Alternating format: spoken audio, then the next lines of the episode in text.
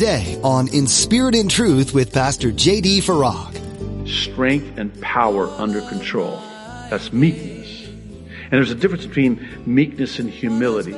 Meekness is how we are outwardly to others. Humility is how we are inwardly concerning ourselves. But I want to talk just a moment about the humility in contrast with pride.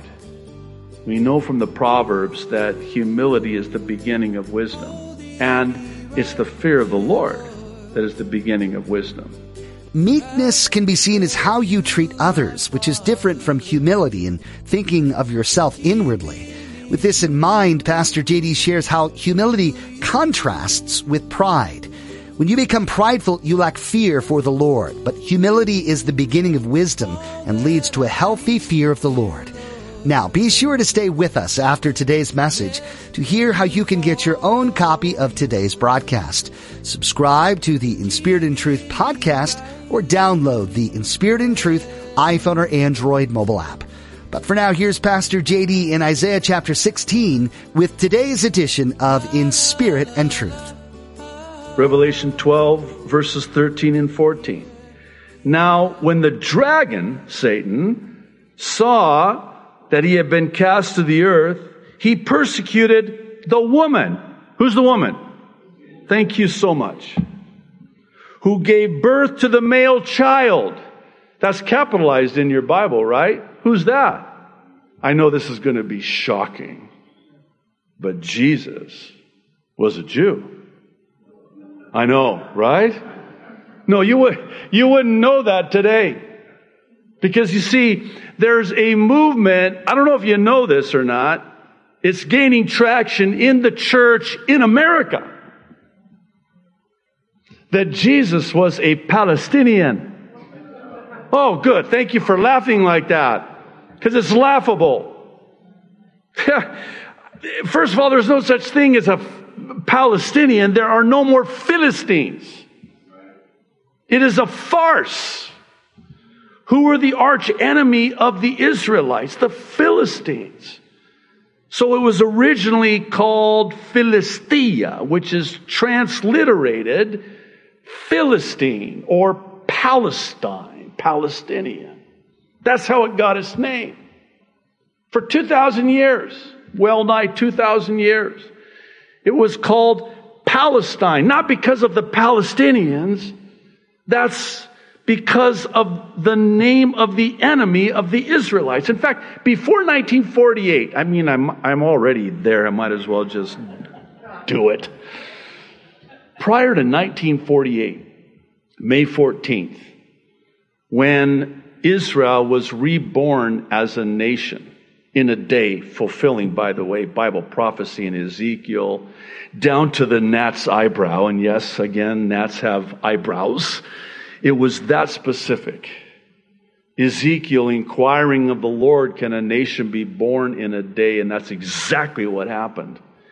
And when Israel was reborn as a nation on May 14th, 1948, the prophecy clock started. In fact, I would argue that it started to speed up. And then when you get to 1967 and the miraculous Six Day War when Israel recaptured their eternal capital of Jerusalem, that's when it really started to speed up.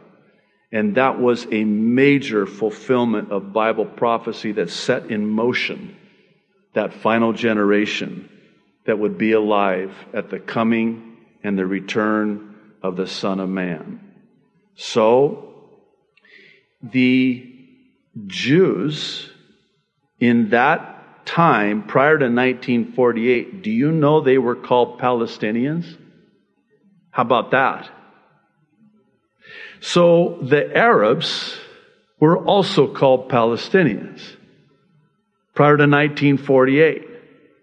So then Israel's reborn as a nation, and now we refer to them affectionately as the Jewish people. And then all of a sudden, you've got now these Palestinians, and they lay claims to the land. And there's the lie, I'm going to call it that, that when the Jews returned to the land, they took it from the so-called Palestinians, which were actually Arabs. So we're talking about the Moabites. These are modern day Jordanians. These are Arab people. If you want to get specific, they're Moabites. But you've got a lot of different people groups that would constitute what we call today the Arab people. You've got Moabites, Jebusites, all the ites. Basically, a mixing of people groups, all constituting what we call the Arab people today. And, and this was huge for me, by the way, growing up, because, you know, when I realized there was no such thing as a Palestinian, my dad was Egyptian, and I'm like, who am I? I know who I am. But if I'm not a Palestinian, what am I? You're an Arab. Deal with it. okay, so I'm an Arab. I'm a mixture of all of these different people groups Moabites, Jebusites. So, the problem is, is that these Arabs came up with, and it came from the father of lies, this lie that the Jews took their land. They did not take their land. In fact, there were no Arabs in the land. And the Arabs that were there, the landowners, the Jews bought their land for an exorbitant amount of money. And it was swampland. You know what they did? They started planting trees. And they turned those malaria infested swamp land that they bought for exorbitant prices into these lush, and that fulfilled another prophecy in Ezekiel. I mean, the land flowing with milk and honey. And you go to Israel today, ah, I'm starting to wax sentimental here. Let's move on. So the dragon, Satan, sees that he had been cast to the earth. He persecuted the woman Israel who gave birth to the male child, Jesus. But, verse 14, the woman was given two wings of a great eagle. Now, stop right there, too. We have a problem here because many have suggested that this is a reference to the United States because that's our national symbol. This is not a reference to the United States of America. That does not comport. It is incompatible with Bible prophecy because we know that at this time no nation stands with Israel, by design, by the way, by God's design, because it will be only God. All the nations of the earth will be gathered against her. The reference here to a great eagle, eagle in scripture is a type of divinity. It is a picture of God himself. The eagle is a type in typology of deity, of God that she might fly into the wilderness to her place where she is nourished for a time and times and half a time, three and a half years, from the presence of the serpent for the last three and a half years of the seven year tribulation. Uh, one more real quick typology here, and we'll, we'll move on. Uh, I love typology. I, I bet you couldn't tell. but Israel is saved in the midst of the seven year tribulation, at the halfway point, at the midpoint. In the midst of the seven year tribulation, the Jewish nation comes to salvation. They flee for the last three and a half years to Petra, Jordan, where God Himself will take care of them until that time is complete and the second coming when they call upon him, whom they uh, wounded and pierced. And he comes with us, ten thousands by his side, as one so aptly said it. At the rapture, Jesus comes for us. At the second coming, Jesus comes with us as his bride by his side. Now, here in the midst of the seven year tribulation, Israel is saved? Well, we have a type in Daniel, and we know it as Shadrach, Meshach, and Abednego. And they're thrown into this seven times hotter fiery furnace. Why? Because they refused to worship the image that they were to bow down and worship. And oh, by the way, another very interesting typology. Uh, 60 cubits by 6 with 6 instruments played, and they were to bow down and worship. 666. 6, 6. And they refused. And they were cast into the seven times, not five, not six, not eight. Again, I'm sorry if I sound snarky when I say this. Seven. Count them. Seven times hotter fiery furnace. They're in the midst of the seven times hotter fiery furnace. And what happens? They get saved. How did they get saved? Oh, because Jesus saved them. That's Jesus in the furnace in the midst of the seven year tribulation. It's kind of humorous. I, I love it. I don't want to take it too far, which I always do, but it's so humorous. It's because, you know, here's, you know, Nebuchadnezzar going, um, didn't we throw three guys in there? Yeah.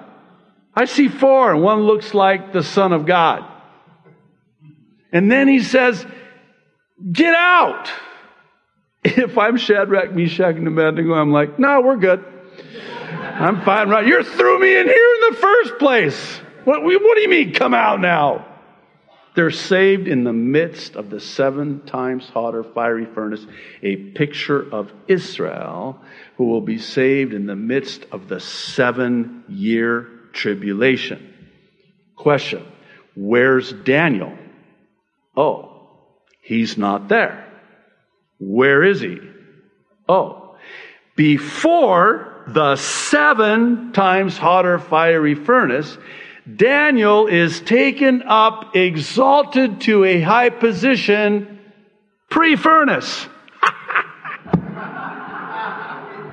Thank you for laughing. Daniel's a picture of the church. We've talked many times about the typology replete throughout the Old Testament. You have this typology of the rapture. The rapture's in the Old Testament, where you have a picture, a type of the church taken out before the tribulation. And that's just one of actually many.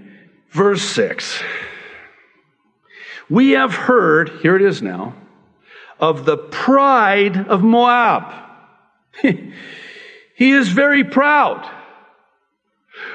What are they so proud of? Oh, their haughtiness. Wait, what? They're proud of their pride. Listen, I, I could be rightfully accused of being very proud of my humility and even humble about my pride, but proud of your pride? That's pretty proud. That's pride. You're very proud of his haughtiness and his pride and his wrath. But his lies shall not be so. Well, this is, again is the, the takeaway, I believe, from this that applies to us. This is why. This is the why behind the what. This prophecy against Moab. It's because of their pride. We also see this same prophecy in the book of Jeremiah, chapter 48, beginning in verse 29. We have heard of Moab's pride. How great is her arrogance, of her insolence, her pride, her conceit and the haughtiness of her heart. I know her insolence, but it is futile, declares the Lord, and her boasts accomplish nothing. You know what's interesting about Moab? At this time, they really had nothing to be proud of. They were just a small, really powerless. You know, Babylon, the Assyrians, yeah, they could probably boast in their pride and be proud of their pride. But Moab, these were nobodies. Which goes to tell you, and I think, again, there's a lesson here for us. And it has to do with pride is so insidious.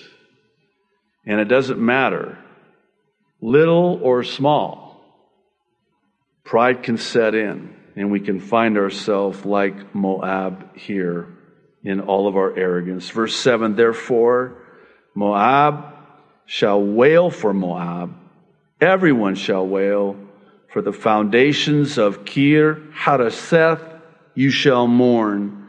Surely they are stricken. For the fields, verse 8, of Heshbon languish, and the vine of Sibmah, the lords of the nations, have broken down its choice plants, which have reached to Jazer and wandered through the wilderness. Her branches are stretched out. They are gone over the sea. Therefore, I will bewail the vine of Sibmah with the weeping of Jazer.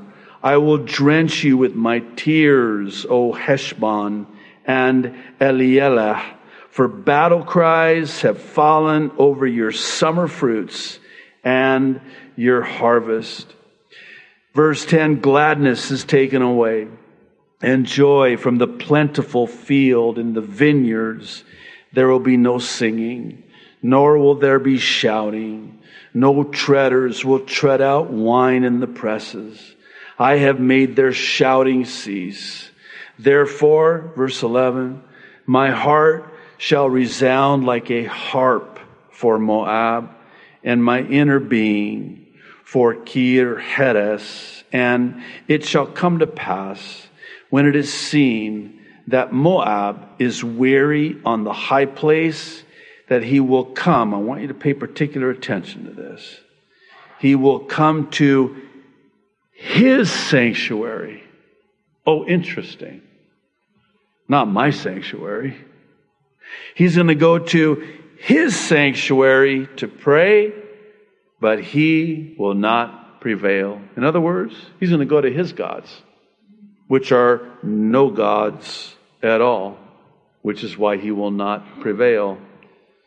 Were he to come into my sanctuary, well, then now we can talk.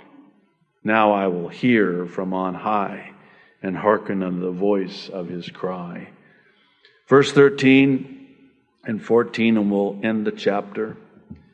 This is the word which the Lord has spoken concerning Moab since that time. But now the Lord has spoken, saying, Within three years, as the years of a hired man, the glory of Moab will be despised with all that great multitude, and the remnant will be very small and feeble. What a way to end the chapter, but here again we have yet another invitation. Moab, oh, Moab, humble yourself, repent. And sadly, they don't. And so God has to judge because he's a just judge. And this is the end of pride. Pride comes before the fall, and haughtiness before the destruction. Replete throughout the book of Proverbs, as we study through that book, amazing book, you'll find time and time again how God resists the proud he knows the proud from afar off. It's like, get away from me. I, I, I, I, no. You know why that is, by the way? Because God Himself is humble. God Himself is humble. You ever thought about it like that? And God is all powerful, yet He is humble. Think about when Jesus was here. This is going to tie into our Jesus in his meekness. Meekness is never imagine meekness as synonymous with weakness. The best definition I've ever heard of meekness is strength and power under control. That's meekness. And there's a difference between meekness and humility. Meekness is how we are outwardly to others, humility is how we are inwardly concerning ourselves. But I want to talk just a moment about the humility in contrast with pride. We know from the Proverbs that humility is the beginning of wisdom, and it's the fear of the Lord that is the beginning of wisdom. But when you read those passages, not just in Proverbs, but throughout Scripture, particularly when you get to James, and you read about pride, it should make the hair on the back of our necks stand on end. It should get our attention. Because God cannot, God Himself, Jesus was so meek, so humble. Think about this. He was so meek, so humble, not weak. This was God incarnate. He could have just in an instant called upon the heavenly host at any moment. So he was so meek, so humble, so approachable that children wanted to be around him. Now think about the average adult today. I'll speak for myself. Children see me, they don't run to me, they run from me. Scary! Just look at them. It doesn't help either when I don't smile. I can. The children were so attracted. There had to be something about Jesus that made him so approachable to children. You know, the account when all of these children are flocking to him, and the disciples are like, What you, get, get out of here, kids, go play. Do you know who this is? And Jesus is like, Stop! He didn't say it like that, but he rebuked them. Don't do that. Don't forbid the children from coming to me, for such is the kingdom of heaven made up of these. I picture the Savior constantly surrounded by children. He was not intimidating. There was nothing in his countenance, in his disposition, in his demeanor whatsoever that would have been of any threat to a little child. That's meekness. That's humility. And I'll add that's love. I would imagine that Jesus was so loving.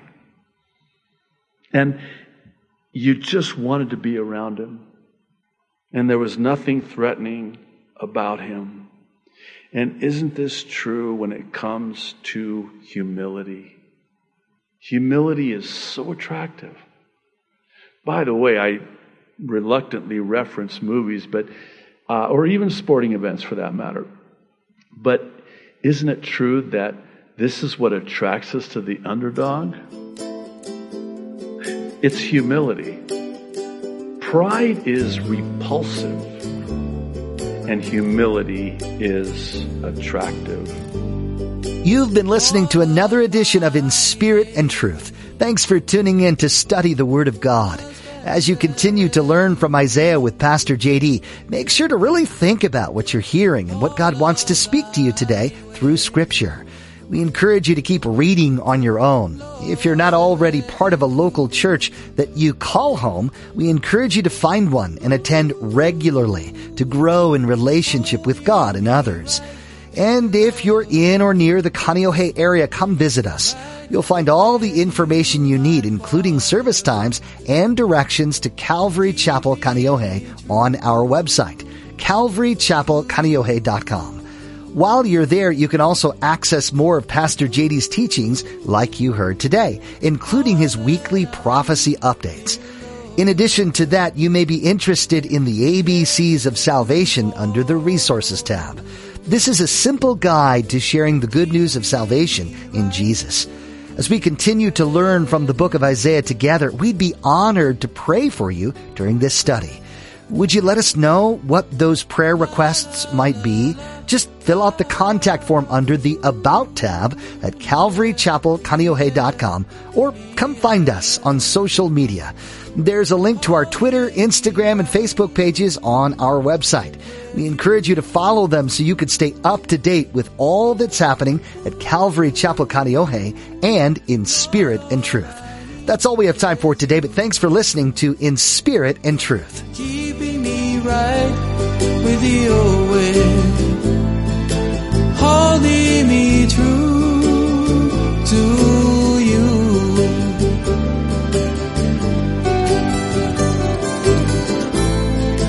La la la.